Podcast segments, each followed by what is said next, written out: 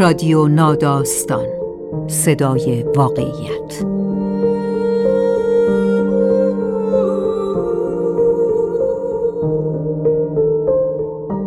فصل دوم زندگی. راوی شاین دخت نجف زاده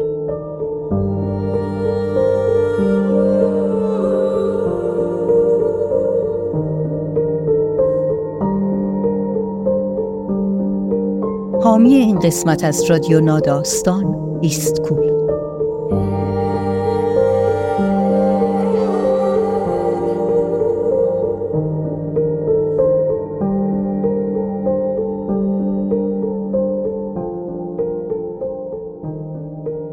زندگی پر از روایت های جدایی است.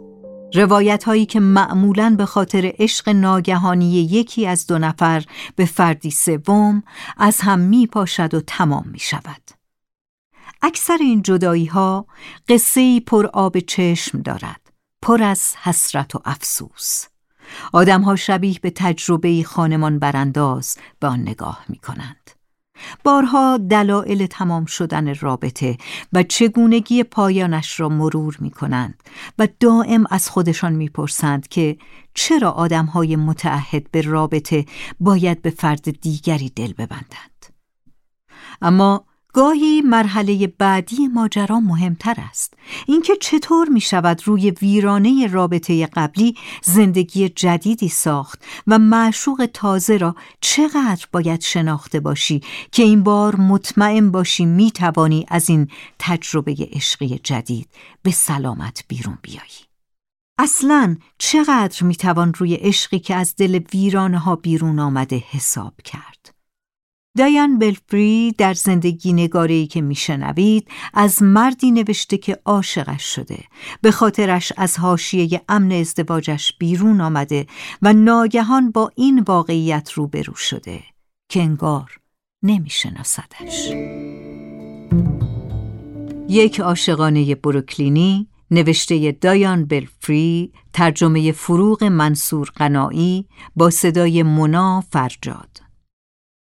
هر داستان عاشقانه باید از جایی شروع شود و من این یکی را تقصیر یک قایق می اندازم. شوهرم مارک دنبال استدیوی هنری برای اجاره می گشت و ساختمانی در پارک اسلوپ یک چهارراه بالاتر از آپارتمانمان فضایی خالی داشت. می‌خواست برود و نگاهی بیاندازد و در عصری تابستانی ازم خواست همراهش بروم تا نظر همسرش را هم بداند. از ساختمان همان لحظه که صاحبش در انبار توریش را باز کرد خوشم آمد. از بیرون معمولی بود حتی کمی خرابه و شبیه خانه های آجر قرمز هاشیه شهری اما داخلش استدیوها در راهروی چنان پرپیچ و خم و طولانی بودند که نمیفهمیدی کجا ممکن است تمام شود ابزار و وسایل جوشکاری و تکه های سنگ را به دیوارها تکیه داده بودند و کنارشان هم بوم های بزرگ نقاشی و ورقه های آهن بود. فضا بوی تربانتین می‌داد. پرسیدم زیر این چیه؟ و با نوک کفشم به جسم بزرگی که زیر روکشی پنهان بود اشاره کردم. مرد مجسم ساز و نقاش که سر و رویش را قبار سفیدی گرفته بود که بعدا فهمیدم از سنگ مرمر بوده به پایش نگاه کرد. و گفت قایقی است که ساخته. روکش را کنار زد و قایق بادبانی چوبی زیبایی پیدا شد. گفتم حتما ملوان است و جواب داد نه و تا قبل از ساختن این سوار قایق نشده و اضافه کرد در یکی از حراجی هایی که کسی از وسایلشان گذاشته بوده کتابی پیدا کرده که آموزش ساختن قایق تزئینی داشته و فکر کرده جالب می شود اگر سعی کند با کمک آن یک قایق واقعی بسازد. قایق ها و دریا نوردی و این چیزها برایم مهم نبود. اما داستان های این شکلی را دوست داشتم. وقتی ازش پرسیدم قایقش کار می کند یا نه خندید و به پایین نگاه کرد و گفت به نظرش می کند چون توی هاتسون امتحانش کرده. همه چیز را تقصیر قایق می اندازم. اگر آنجا نبود هیچ کدام از باقی چیزها اتفاق نمی افتاد. شوهرم را رها نمی کردم و نمی رفتم سراغ مردی. اسمش را می گذارم ویلیام که آن را ساخته بود. مارک استدیو را اجاره کرد. و کمی بعد ویلیام را می دیدم که در زمین بازی نزدیک خانه اسکیت سواری تمرین می کرد. ساعتها آنجا بود. هر شب و هر شب. قدش بلند بود و سر بزرگش شکل عجیبی داشت و همیشه یک پلوشرت زرد مندرستنش بود. ویلیام به مارک گفته بود درگیر طلاق است و اوضاعش با داشتن دو پسری که همسن و سال پسر ما یعنی دوازده ساله بودند خیلی سخت است. مارک پیشنهاد داد برای شام دعوتش کنیم. دفعه بعدی که ویلیام را در زمین بازی دیدم جلو رفتم و حصار توری را تکان دادم تا توجهش را جلب کنم و گفتم بیاید و با ما شام بخورد. پرسید منظورت الانه؟ و من جواب دادم منظورم نیم ساعت دیگه است. و بعد چون گاهی خجالتم را پشت رفتارهای یهویی پنهان می کنم رفتم آن طرف خیابان و سرم را برگرداندم سمتش و اعلام کردم که اسپاگتی کاربونارا داریم. یک حوله قرمز روی شانم بود. شبیه ماتادورها. بعدا به هم گفت. توی آشپزخانه ویلیام عذرخواهی کرد که اسکیت هایش را در نمی آورد. پیش بینی نکرده بود که افتخار حضور کنار یک معاشر خانم را خواهد داشت و به خاطر وضعیت جورابهایش حس خوبی نداشت. داشتم موسیرها را ریز می کردم. با چاقوی توی دستم به پیراهنش اشاره کردم و گفتم حرفش را باور می کنم. با اسکیت آمد کنارم. هنوز پشت تخته گوش ایستاده بودم. پرسید کمکی از دستم برمیاد؟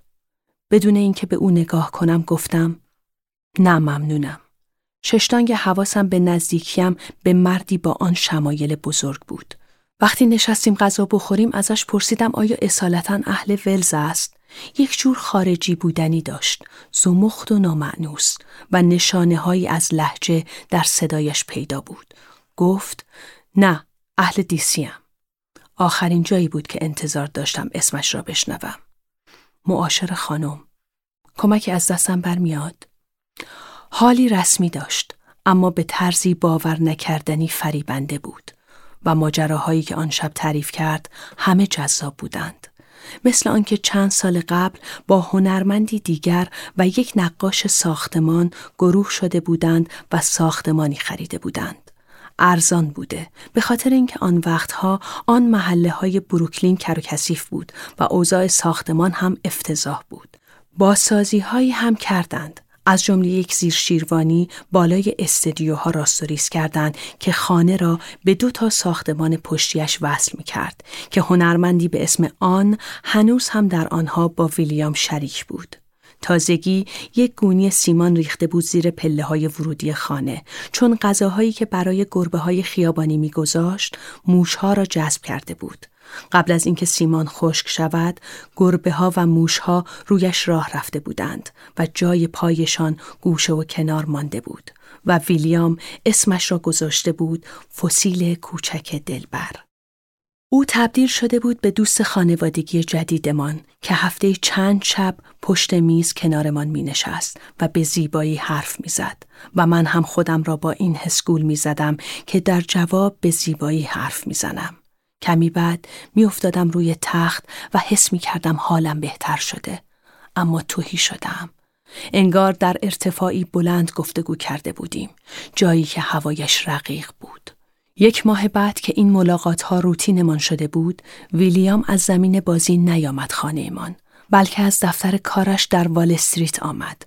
وقتهایی که مجسم سازی و نقاشی نمی کرد، برای بانکی بین المللی کد نویسی می کرد. یک پیراهن خوب و ژاکت و یک کت کشمیر بلند پوشیده بود. مردی بود که برای کار زندگی بزرگ سالانه لباس پوشیده بود. فکر کردم مثل فاتح ها. ساک خرید شیکی دستش بود و از داخلش جعبه بیرون آورد. ست چاقوهای ووستهاف. گفت دیگر طاقت ندارد کنارم ایستد و نگاه کند که سعی می کنم موسیرها را با چاقوی کره خوری خورد کنم.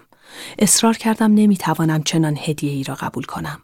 اخم کرد و گفت معتقد است برای هر کاری باید از ابزار درست استفاده کرد. بعد هم گفت هر وقت چاقوها کند شدند می تواند در استدیوش تیزشان کند. پرسید راستی آدرس ایمیل چیه؟ اولین ایمیلی که صبح روز بعدش فرستاد صفحه کامپیوتر را پر کرد. در طول روزهای بعد برایم می نوشت. جملات طولانی اما شیوا. اینکه سالها از زمانی گذشته که اینقدر دلش می‌خواسته کسی را بشناسد. ایمیل هایش را در دفتر کارم میخواندم و زیر لب گفتم توی بد درد سری افتادم. آنقدر بلند گفتم که یکی از همکارهایم بعدا ازم درباره دردسر پرسید. من و ویلیام هر روز برای هم می نوشتیم. برایش گفته بودم وزن سکه های 25 سنتی باعث می شود حس کنم پول دارم و مدتی بعد به هم یک قوطی نمک مرتون پر از 25 سنتی داد. بالای قوطی را کنده بود تا سکه ها را داخلش بریزد و جوری دوباره وصلش کرده بود که عمرن میفهمیدی دست خورده باشد. حالا از دهانه‌ای که برای ریختن نمک طراحی شده بود سکه 25 سنتی می ریخت. خیلی نگذشت که چاقوها را بردم به استدیوش تا تیزشان کند. هرچند کند نشده بودند. راستش با خودم نبردمشان. ظاهر غیر متعارف ویلیام به نفعمان شده بود. چون مارک که سابقا مدل بود و یک بار هم در یک فیلم عاشقانه ایتالیایی نقش اول را بازی کرده بود جوری خوشقیافه بود که تمام دنیا رویش توافق داشتند. هیچ کس نمی توانست به راحتی باور کند بین آن دو من ویلیام را انتخاب کردم. اما من انتخاب نکرده بودم و قصدم این نبود اوزا را اینطوری نگه دارم. خیلی فرسایشی بود. فکر می کردم اوضاع خودش درست می شود. همینطور شد. مادرم بعد از یک عمر زندگی سالم ناگهان داشت میمرد. داشتم با سرعت از خانه می‌رفتم بیرون تا سوار هواپیمای کالیفرنیا شوم. ایمیلی از ویلیام روی کامپیوتر عتیقه خانهمان که من و مارک مشترک ازش استفاده می کردیم باز بود. از غذا مارک خانه بود و ایمیل را دید. وقتی راننده بوغ زد هنوز داشت به صفحه نگاه می کرد. زیر لب گفتم بعدا می بینمت. هرچند ندیدمش. چون وقتی رفتم فرودگاه مارک کلی از ایمیل های من را خوانده بود. چند روز بعد کنار تخت مادرم در بیمارستان نشسته بودم و با مارک حرف می زدم. گفت ایمیل ها خیلی خوب نوشته بودند حتی جاهاییش زیبا بود. ازش تشکر کردم. گفت عجله نکن. من و تو یه روزی رفقای خوبی میشیم. جواب دادم فعلا که نه. پیشنهاد دادم هر اتفاقی که بیفتد استدیو مال او باشد. زنها می آیند و می روند. اما استدیوهای ارزان قیمت پارک اسلوپ نه. مارک گفت به نظرش چندان زن خوبی نبودم. گفتم استدیو مال تو باشه.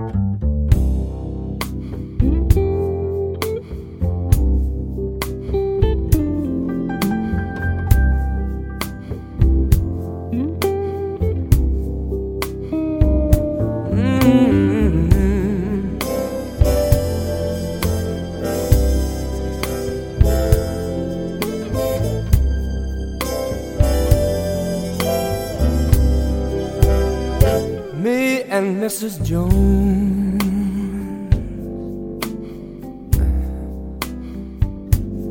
We got a thing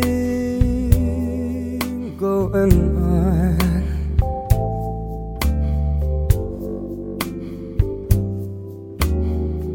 We both know that it's wrong, but it's much too strong to let it go now. خودم نقل مکان کردم به آپارتمانی آن سر پارک اسلوپ و ویلیام طبق خواسته فاصلش را حفظ کرد. زندگی همه ایمان را به هم زده بودم و نگرانی اصلی هم پسرم بود. اما بعد از یک سال ویلیام برگشت و رابطه ایمان را با کادوهای مختلف تازه کرد. میز غذاخوری جدید احتیاج داشتم و برایم از ضایعات چوب افرای طویله اسبی در مین یک دوازده نفرش را ساخت. باز هم برایم چاقوهای ووستهاف خرید و وقتی اسپیکرم خراب شد با یک سیستم صوتی بوز آمد. با یک دستکش بیسبال گران قیمت سورپرایزم کرد. چون خوشمان میآمد در پارک پراسپکت از فاصله دور برای هم توپ پرتاب کنیم. با تعجب می گفت چه دستی داری؟ فرش ایرانی، لپتاپ و بلیت اسکای دایف هم برایم گرفت. لابد فکر می‌کرد از آن زنهاییم که خوششان میآید از هواپیما بپرند بیرون. گاهی اوقات ویلیام تبدیل می‌شد به آموزگار. حتی گاهی که حرف می زدیم حس می کردم این گفتگو نیست و دارد برایم سخنرانی می کند. اما هیچ وقت مردی را ندیده بودم که اینطور نیازهایم را برطرف کند. نیازهایی که ازشان خبر نداشتم. هرچند وقتی شروع کرد آثار هنری برایم بخرد معذب شدم. شده بود عضو بی حقوق یک استارتاپ مالی و خاطر جمعم کرده بود که بی حقوق بودنش مهم نیست. چندتایی کاپیتالیست ریسک پذیر برای کار رفته بودند سراغشان. می گفت قرار میلیونی پول در بیاریم. اگه دلم می‌خواد برات اثر هنری بخرم باید بخرم. بالاخره یک شب اواسط نوامبر که نشسته بودیم روی مبل و سرم را گذاشته بودم روی شانهش گفت عزیز دلم من دارم سهم آن رو می‌خرم و می‌خوام بیای با پسرامون با هم زندگی کنیم. دیگه این مدلی زندگی کردن دوست دختر پسری بسته. از سن ما گذشته. واقعا از سن ما گذشته بود و فکر کردم باید به ذهن خودم می‌رسید. قرار شد در یک خانه ویلایی زندگی کنیم که شیروانی و پارکینگ داشت. این هم هدیه دیگری بود. یک هدیه بزرگ. قبول کردم بعد از تعطیلات اسباب کشی کنم. بعد شب عید سال نو آتش سوزی شد. صبح صدای سرحال ویلیام را که شنیدم فکر نمی کردم چیز مهمی باشد. اما وقتی رسیدم آنجا تمام خیابان پر از ماشین های امداد بود. آتش نشانها در جلویی را شکسته بودند و پنجره ها را خورد کرده بودند. هنوز دود شدیدی از پنجره های طبقه پایین می آمد بیرون. وقتی از ویلیام پرسیدم چه شده، جواب داد شمعی در یکی از استدیوها روشن مانده. گفت در خانه های پشتی آدم بوده و خطر از بیخ گوششان گذشته. آنقدر خونسرد بود که فکر کردم شاید بهش شک وارد شده باشد. پرسیدم بیمه که داشتی؟ شانه بالا انداخت و جواب داد آره فکر کنم. معلوم شد یک جور بیخیالی هایی دارد که هنرمندها دارند و نگران کننده بود. با این وضع که پول چندانی هم برای بازسازی کنار نگذاشته بودیم و تقریبا هیچ چیز در ساختمان سر جایش نبود. سیمکشی برق از کار افتاده بود و خانه سیستم گرمایش هم نداشت. یک هفته بعد که به آنجا سر زدم تا کسیفی ها را جمع جور کنیم، دیدم ویلیام آخر شیروانی کمپ زده. پشت میزی نشسته بود و دور تا دورش را پتو آویزان کرده بود. دستکش هایی پوشیده بود که سرانگشت هایش باز بود و داشت پشت کامپیوتر تایپ می کرد. تا آنجایی که من می‌دیدم هیچ چیز تمیز و سرهم و درست نشده بود. به سوالم درباره بیمه جواب سربالا داد و گفت کارش برایش اولویت دارد. چند دقیقه بعد بلند شد و از کپه برفی که زیر پنجره سقفی شکسته جمع شده بود گوله برف ساخت و با بازی گوشی پرت کرد سمت من.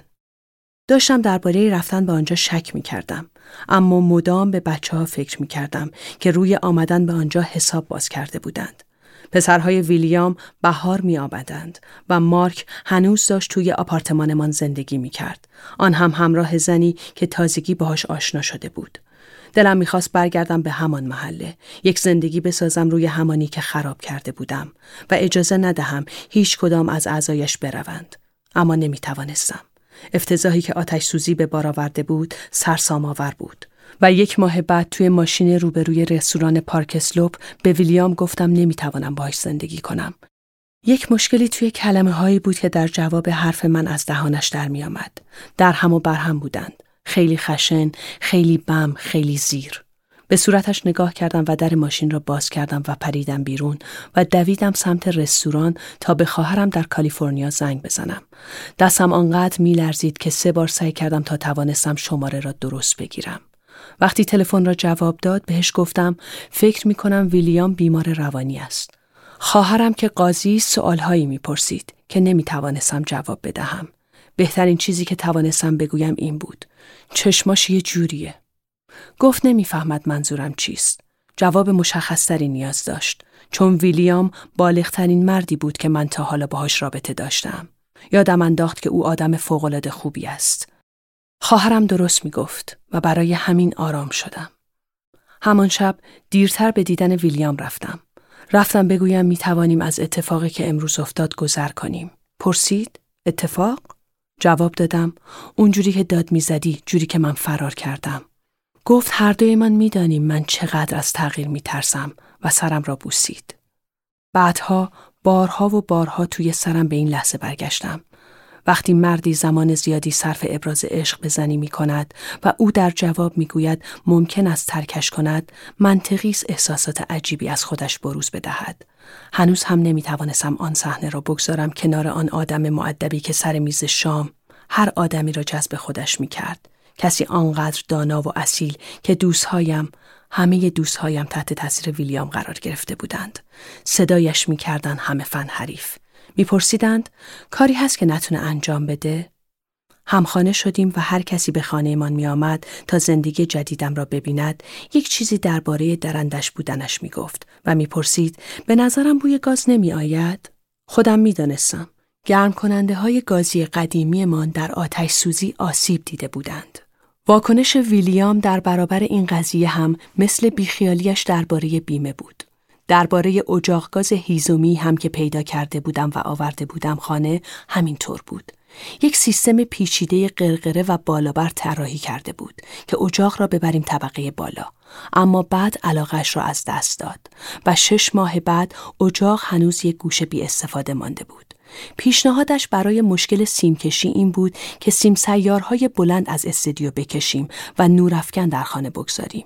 می گفت کف زمین آنقدر پر از سوراخ است که نصب نورافکن راحت تر می شود و انگار حالیش نبود خود سوراخ ها یکی از مشکلاتمان بود و موش ها همینطور می رفتند و می آمدند. آن هم در جایی که زندگی می کردیم و می خوابیدیم و غذا می خوردیم. انگار اصلا مشکلات را جوری تجربه نمی کرد که باقی مردم می کنند.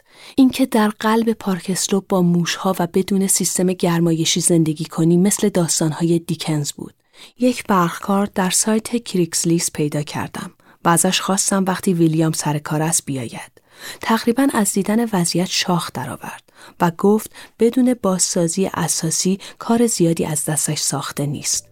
وقتی داشت می‌رفت گفت مراقب باشم We meet every day at the same cafe 6.30 and no one knows she'll be there Holding hands Making all kinds of plans While the jukebox plays our favorite song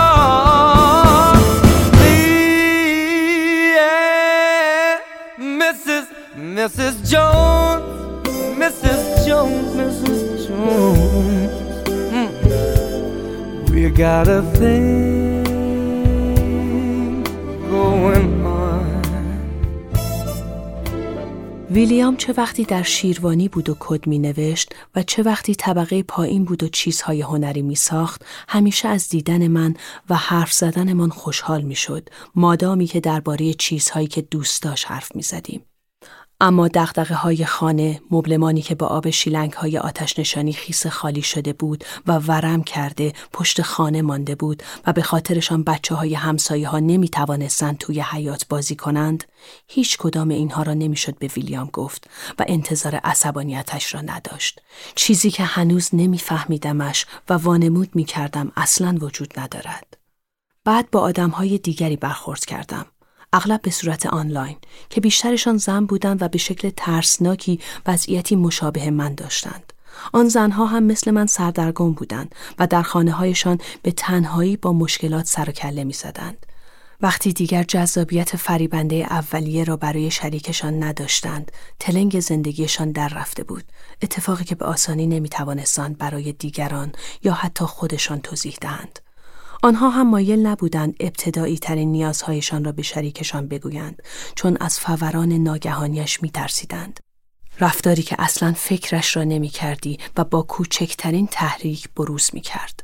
توصیف های زیادی در موردش خواندم که چیست و چه احساسی به آدم می دهد. اما هیچ کدام اندازه این یکی خوب نبود. اینها را ویلیام وقتی به دیدار پدرش رفته بود در ایمیلی برایم نوشته بود. کمی قبل از اینکه زندگی ما هم با بحران مشابهی به هم بریزد. نوشته بود پیرمرد سعی می کرد خوب رفتار کند. اما ناگهان خشمی عجیب و غریب از افتادن یک کلاه روی زمین از خودش بروز می‌داد. خشمش برای آدمی که از بیرون این صحنه را می‌دید تقریبا غیرقابل درک بود. توضیحش برای خودم هم سخت است. کوچکترین تحریکی باعث شروع خشمی می شود که از مسیرش بیرون می زند. مثل صدای کمی که می تواند باعث ریزش کوه شود. از ویلیام با احتیاط زیاد پرسیدم به این فکر می کند که دنبال درمان برود. درباره خودم تشخیص داده بودند اختلال کم توجهی بیش فعالی دارم و با دانستن این تشخیص خیالم راحت شده بود چون کلی از حالتهایم را که درک نمی کردم توجیه می کرد. اما همه از اینکه بدانند مغزشان چطور کار می کند خوششان نمی آید. ویلیام گفت همیشه می‌دانسته متفاوت است اما هیچ وقت احساس نیاز نکرده که دنبال تشخیصش برود. خودش در ده سالگی چم و خم آدمها را یاد گرفته بود و از اینکه چقدر کار ساده است غافلگیر شده بود. فقط لازم بود برنامه های تلویزیونی و فیلم نگاه کند و ادای رفتارهایی را که دلش می‌خواست در بیاورد.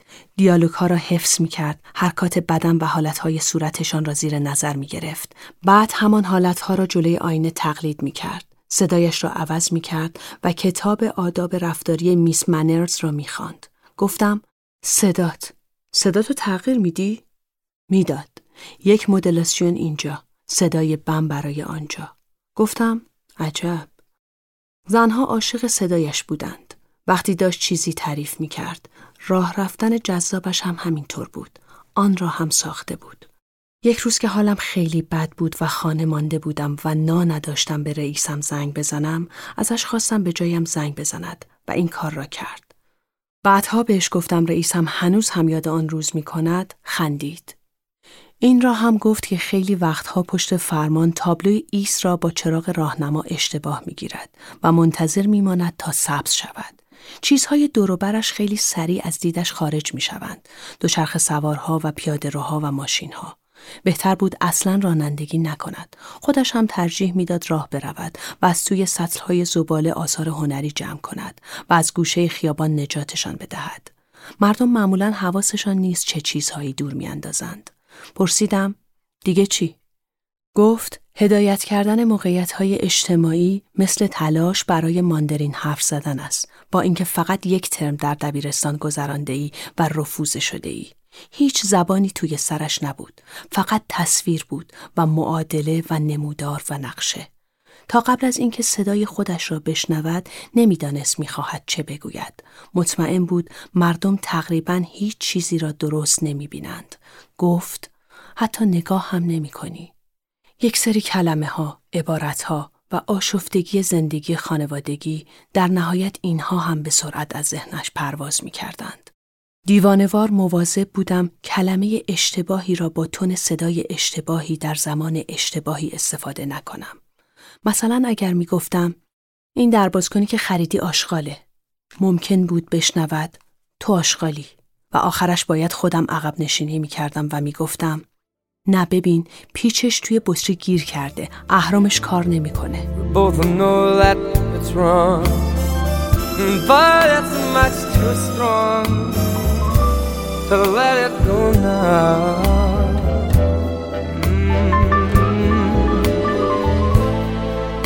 We gotta be extra careful that we don't build our hopes up too high. Cause she's got her own obligations, and so, oh,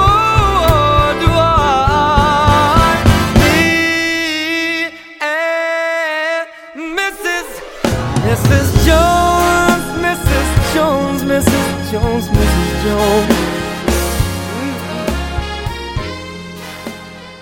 رفتم طبقه بالا زندگی کنم تا بفهمم چه کار باید کنم. ویلیام تصمیمم را درک نمی کرد و برای همین چند هفته بعدش بیرون اتاق خوابش کنارش نشستم و دستهایش را گرفتم و سعی کردم برایش توضیح بدهم. فکر می کردم گفتگوی من خوب بوده یا حداقل برای من آنقدری خوب بود که قبل از طلوع آفتاب بروم طبقه پایین و خواب بودنش را نگاه کنم. اما آنجا نبود. وقتی داشتم می‌رفتم طبقه بالا سری هم به شیروانی زدم. پایم گرفت به مبل و سندلی ها که به پهلو روی زمین افتاده بودند. شبیه گاف های خوابیده. چندان واکنشی نبود اما بالاخره یک چیزی بود. بعدا فهمیدم برای اولین بار از زمان آشناییمان ویلیام شب پیش زن دیگری مانده که در مترو باهاش آشنا شده بود. بعد از گفتگویمان به این نتیجه رسیده بود حالا که دیگر چیزی بین ما نیست اهمیتی ندارد چطور رفتار کند. ماها طبقه بالا زندگی می کردم و سعی می کردم راهم را از ویلیام جدا کنم و بچه ها هم سال تحصیلیشان را بگذرانند. نوسانهای رفتاریش هم بیشتر شده بود.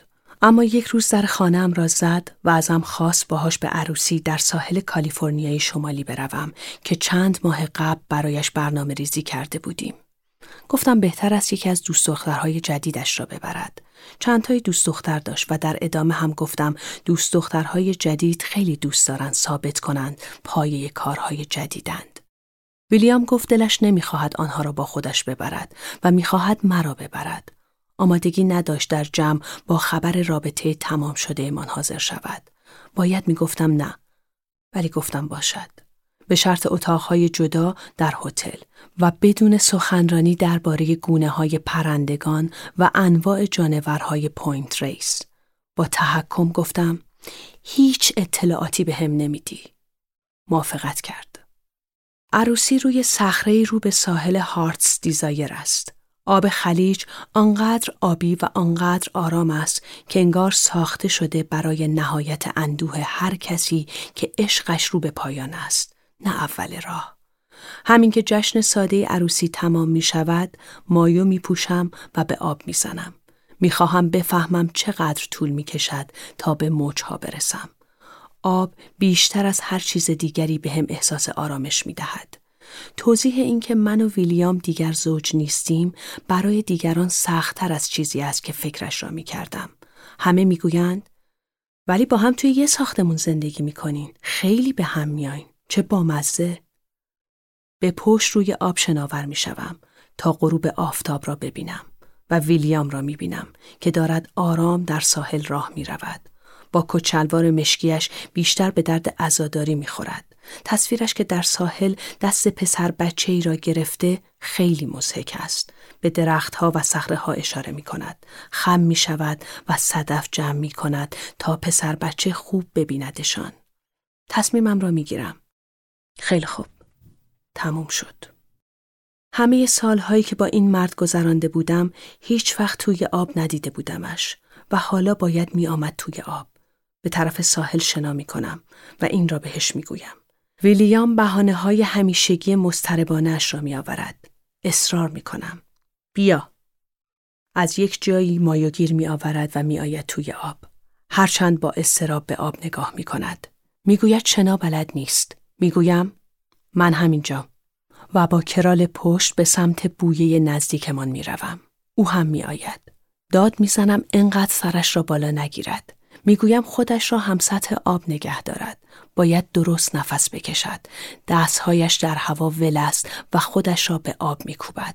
اصلا نمی‌داند باید چه کار کند اما در تلاشش خیلی مصمم است بدون ادا و بدون گارد که باعث می شود دیگر داد نزنم و فقط نگاهش کنم وقتی بالاخره می‌رسد به من به تنم میچسبد با هیجان می‌گوید اگر بهش شنایات بدهم چه شناگر فوق‌العاده‌ای می شود. می‌دانم این یعنی یک آینده مشترک که قرار نبود داشته باشیم. دست و پایش را از خودم جدا می کنم. راهنماییش می کنم به پشت بخوابد. می‌گویم همه با این حرکت شنا رو یاد می‌گیرن. یک بار من و پسرها ویلیام را مجبور کردیم کف حمام دراز بکشد تا سرش را روی ترازو وزن کنیم. قبلش درباره این حرف زده بودیم که اهدایش کنیم به مرکز تحقیقاتی اسمیتسونین. حالا فقط دو انگشتم زیر گردنش است و سرش تقریبا بیوزن است. خوشش نمی آید گوشهایش برود زیر آب اما با تشویقم اجازه می دهد. اجازه می دهد دستهایش را باز کنم و بعد پاهایش را. به زیبایی روی آب شناور می شود. اما چیزی که اهمیت دارد این است که چقدر آرام است. چقدر در آرامش است. فکر می کنم باید همه مسیر را در آب با هم می گذراندیم. اما حالا اینجا زیر آسمان نارنجی رنگ داریم همین کار را می کنیم. Well, it's time for us to believe in. And it hurts so much, it hurts so much inside.